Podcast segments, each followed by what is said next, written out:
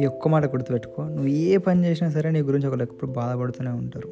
ఎలా నువ్వు ఒక మంచి పని చేస్తే సరే వాడు మంచి పని చేశాడు అని అంటారు, చెడ్డ పని చేసావు కరే వాడు చెడ్డ పని చేశాడు అని అంటారు. నువ్వు ఏం చేసినా సరే నేను అనేవాళ్ళు అంటూనే ఉంటారు. కాబట్టి నీకు మనసుకు నచ్చింది నువ్వు చేసుకో, నీకు ఎలా నచ్చితే అలా ఉండు, నీకు ఎక్కడికైనా ఎలా అనిపిస్తే వెళ్ళిపో, అంతే. కానీ ఎవ్ ఎవరిని నమ్మకు, నీ నీడని కూడా నమ్మకు, నీకు ఏమనిపిస్తే అది చేసుకుంటూ వెళ్ళిపో, అంతే.